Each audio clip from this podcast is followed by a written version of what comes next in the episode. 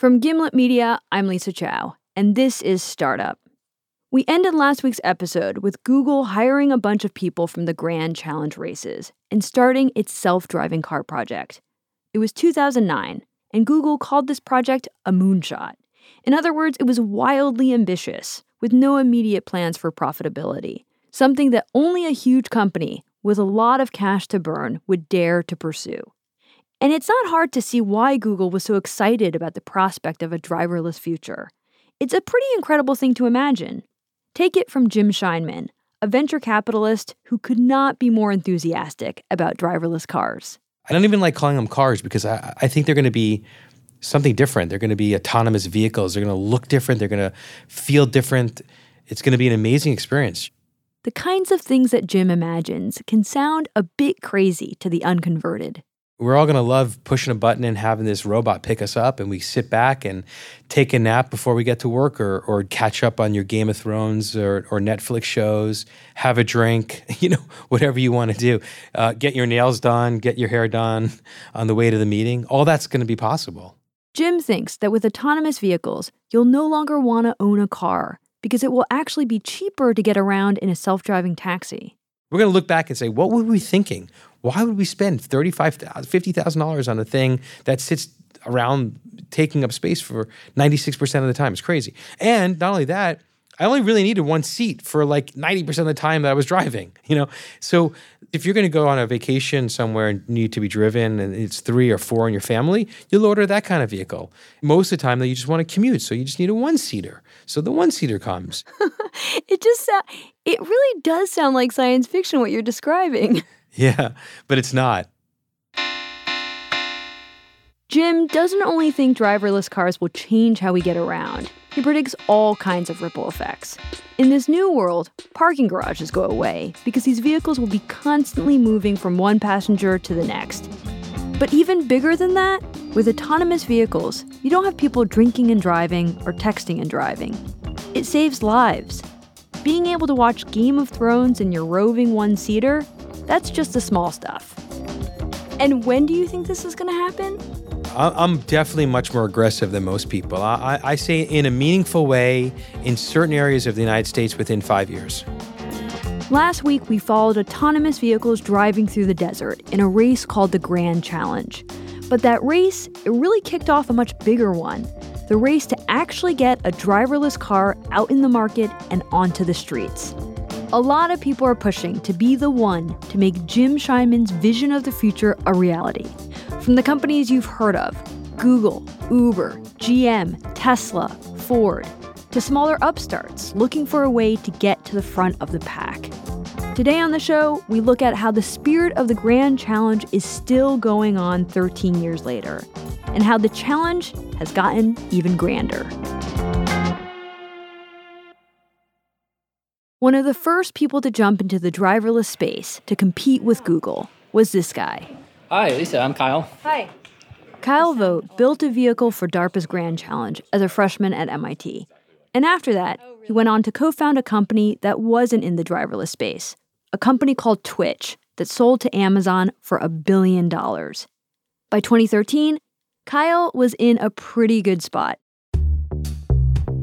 He wanted to start a new company, and he could afford to take a risk, afford to come up with his own moonshot plan. But he wasn't sure what to do yet, so he gave himself three criteria. His next project had to involve a challenging technical problem. It had to have positive impact, and it had to be a good business, something that could really grow. I probably made a list of 50 different things, and, and actually, self driving cars wasn't even on that list the first time. Uh, and then it really just like sort of hit me one day as I was sort of reminiscing with some college friends about the past that working on the DARPA Grand Challenge was probably the most fun I had had while at MIT.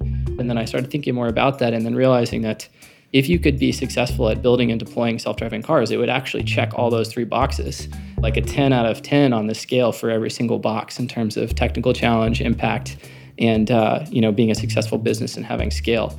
Once that clicked in my head, like the very next day, I started working on Cruise.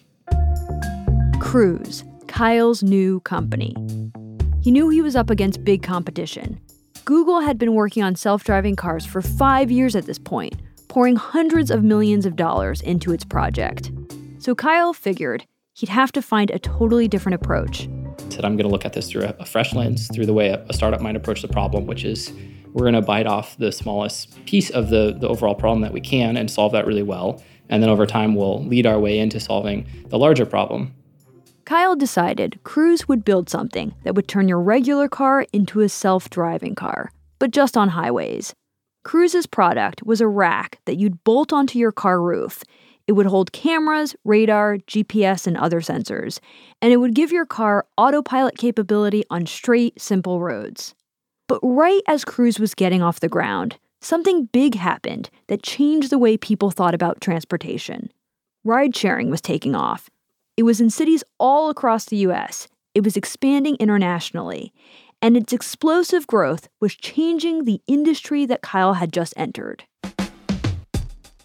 The success of companies like Uber and Lyft showed that eventually people might not need to own their own cars. They could just call one when they needed to go somewhere. Add driverless cars to the equation, and ride sharing looked even more like the future. Because not having a driver means not paying a driver, which can make these services cheaper and available to more people. Investors looked at this and saw a trillion dollar market for the taking. And that helped Cruise raise more than $12 million in its first big round of funding. But it wasn't only investors who were seeing huge potential in a driverless future. Uber saw it too. It realized driverless car companies could become its competitors. And so in 2015, Uber jumped into the driverless game. Ex CEO Travis Kalanick explained the decision at a conference that year. This technology is coming. And so then the question is for us is does Uber want to be part of the future or are we going to resist the future?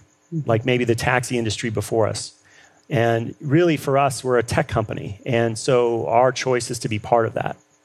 But not everyone was excited by the vision of a driverless ride sharing future. It made car companies panic because if more people were sharing rides, fewer people would be buying cars. Some car companies decided to face this threat head on by joining the race. One of them was General Motors. In 2016, just two and a half years after Kyle started Cruise, GM bought the company for over a billion dollars. Since then, Cruise has grown from 40 employees to over 350. And they're no longer working on roof racks to make your car autonomous on highways. They're part of the big race, the Moonshot Race, to be the first company to develop an autonomous car that can drive through all weather conditions, day and night, anywhere in the world. Here's Kyle again whoever gets there first, everyone that needs to compete with them is now dead in the water unless they have a, a technology to be able to compete with. If one of the car companies comes out with a self driving technology first, the ride sharing companies would be in trouble, or vice versa. So now the question is who will be first, and how will they pull it off? Riders in Pittsburgh are getting a preview of what it'll be like to be a passenger in a self-driving car. Uber has been. GM is already testing right now in San Francisco, Scottsdale, Arizona. In more than a million miles of road test, Google says only one minor crash has been caused by its self-driving cars. A bunch of companies are testing their driverless cars with safety drivers just in case something goes wrong. And these cars are out collecting data about how people operate on the streets data that will help these vehicles navigate the complicated world that we live in, where unpredictable things happen all the time. It's like, how do we deal with construction zones while there's a thousand pedestrians and balloons and junk on the street from a parade and, you know, mattresses falling off trucks and trees that aren't trimmed properly all at the same time? Those are the toughest, media's problems and the one that we spend almost all our time on. Cruise, Uber, and Google they each have advantages that could help them be the first to get a fully autonomous car on the road. Google has the most sophisticated and detailed mapping and navigation system in the world, a huge plus in the self driving space. Uber has its app, which millions of people have already downloaded to their phones. It also has a huge amount of data about how consumers behave, where they want to go, and when they want to get there. And Cruise has GM, a company that knows how to manufacture cars at scale. But what do you do if you don't have these competitive advantages? You'd think that no founder in their right mind would dream of launching a scrappy startup in a space already dominated by giant companies. But that's where you'd be wrong. Who dares to do it? That's after the break.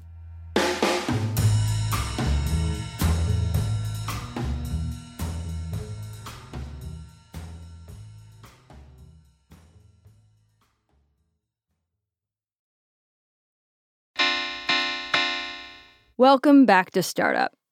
Remember Kevin Peterson from last week's episode? The brilliant coder who spent six weeks in Nevada teaching Sandstorm how to get around? I really m- remember being in the desert for the first time, and that was it for me. I really fell in love with autonomous vehicles driving outside. That was 13 years ago. Here's what he's doing now Ready? Following a robot down a sidewalk in San Francisco. The robot is about the size of a washing machine. It's white and boxy, with four heavy duty wheels. The company that built this robot is called Marble, and Kevin is one of its co founders. The robots deliver takeout and groceries. Right now, Marble is in a pilot phase, operating in just a couple of neighborhoods in the city. Yeah, so at any given time, it's tracking everything that's around it, uh, from telephone poles to people to dogs. And uh, it's constantly making decisions about what the right action is based on what it's seeing. At one point during our trip, we're crossing the street and a car makes a turn into the crosswalk and stops right in front of us to see if the robot will run into it. The driver leans out the window and asks Marble's CEO, Matt Delaney, Will it move around me? Uh, eventually, yeah. Right now, it's just right now, it's just hoping. It's hoping that you'll that you'll go. The driver decides not to wait the robot out, says goodbye, and keeps moving. Later. Does that happen a lot? Um, no, I think that's the first time that's ever happened. A more common thing is uh, a lot of people love to see uh, if the robot stops if they jump in front of it, which of course it does, but it's everyone's favorite pastime. Marble is doing something a bit like what Cruise did with its roof racks. It's not going for the big goal of building a fully autonomous car. It's biting off a smaller part of the problem first. Marble's autonomous vehicles, of course, aren't even transporting people, and they move as fast as you and I walk, about three miles per hour. At that speed, a lot of the harder technical problems of self driving cars just go away because these robots don't need to see very far in the distance or react really quickly to things in their path. And a mistake at walking speed probably isn't going to kill anyone. Kevin says the area where they're learning the most is in engineering the robot's soft skills. How does a robot interact with people? Right? How does it deliver to a person? How does it drive down the sidewalk politely? Uh, which I, I think is a really fundamental, interesting question. At some point, robots are going to be out there operating in everyday lives across the board. They're going to be in hospitals. They're going to be in your apartment helping you out. They're going to be doing deliveries. Um, they'll be everywhere. And in order to do that, we have to be able to interact with everybody in a very general way. So our product is one of the first ones that gets to do that in a broad scale. And delivery is a super fast growing market since everyone orders stuff online and wants their shoes, diapers, and food now.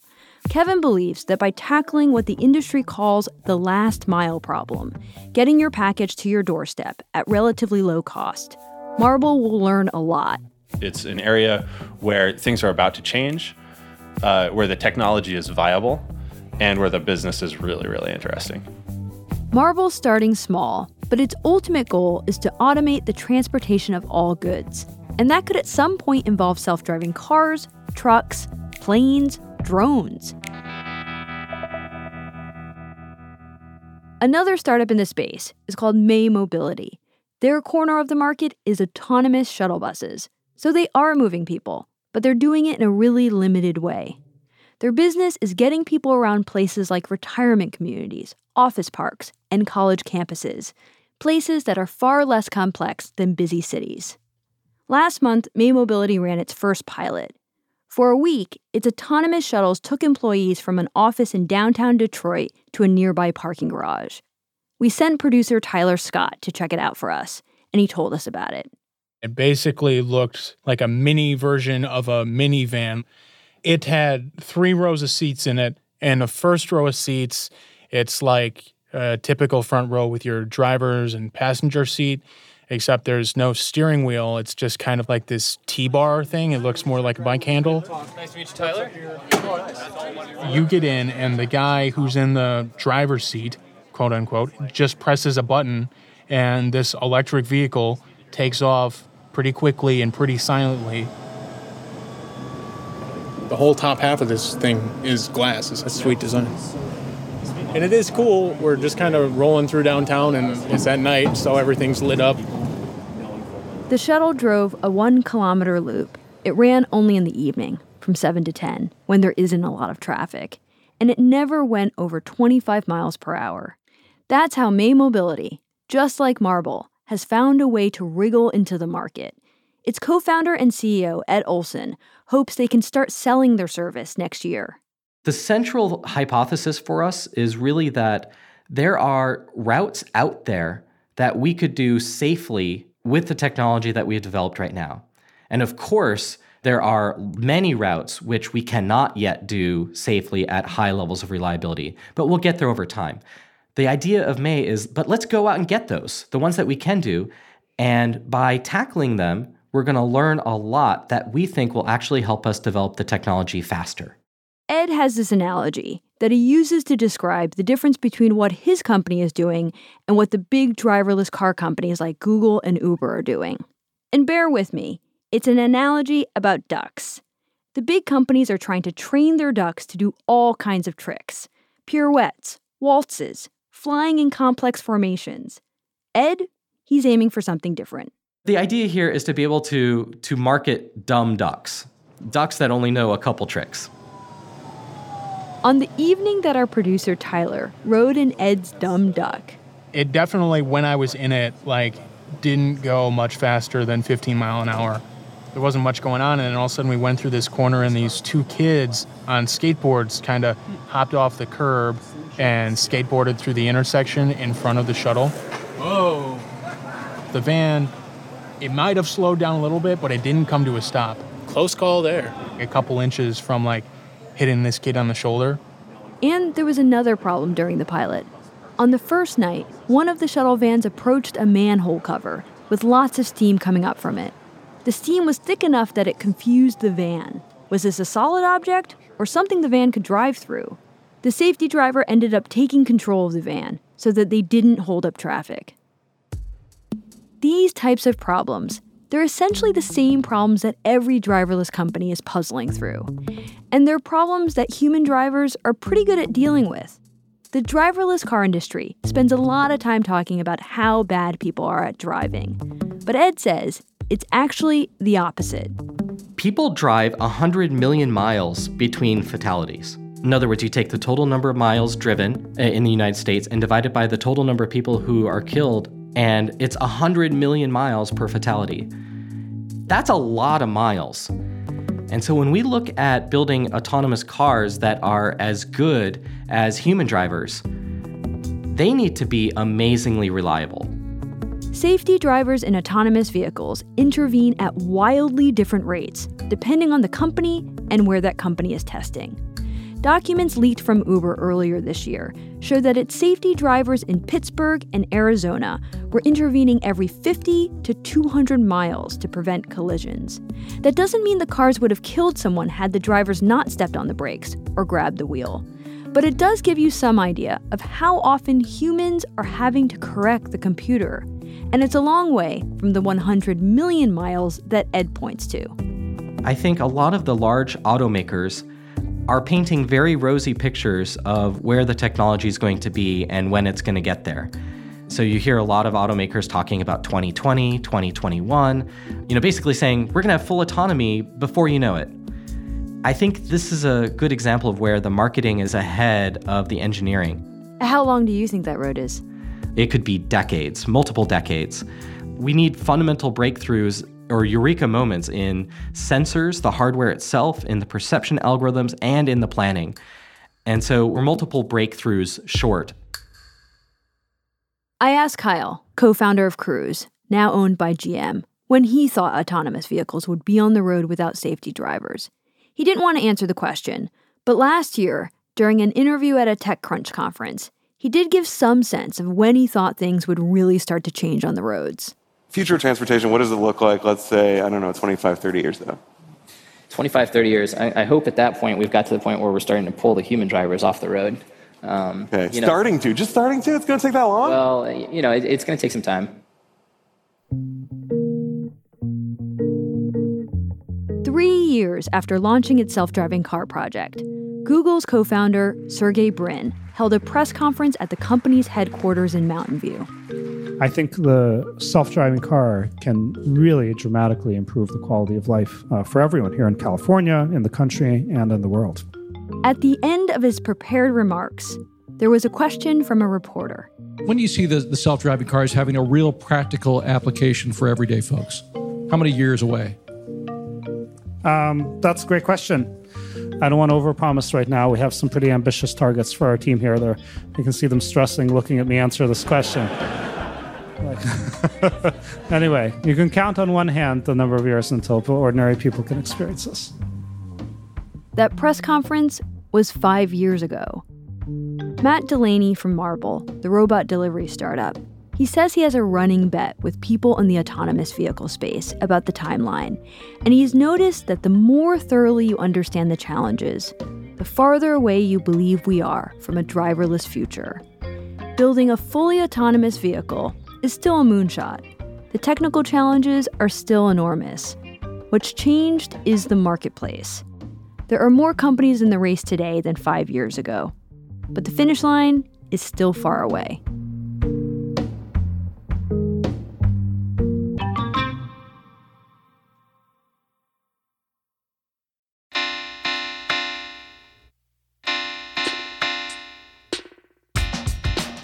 Is hosted by me, Lisa Chow. This episode was produced by Bruce Wallace, Luke Malone, Simone Polanen, Emmanuel Berry, Amy Standen, and Max Gibson. Our senior producer is Molly Messick. We are edited by Annie Rose Strasser. Mark Phillips wrote and performed our theme song. Build Buildings wrote and performed our special ad music. For full music credits, visit our website. David Herman and Ian Scott mixed the episode. Special thanks to Aarian Marshall, Martin Ford, Matt Johnson Roberson, Mike Isaac, and Mark Harris. To subscribe to Startup, go to Apple Podcasts or whichever app you like to use, or check out the Gimlet Media website, gimletmedia.com. You can follow us on Twitter at Podcast Startup. Thanks for listening. We'll see you next week.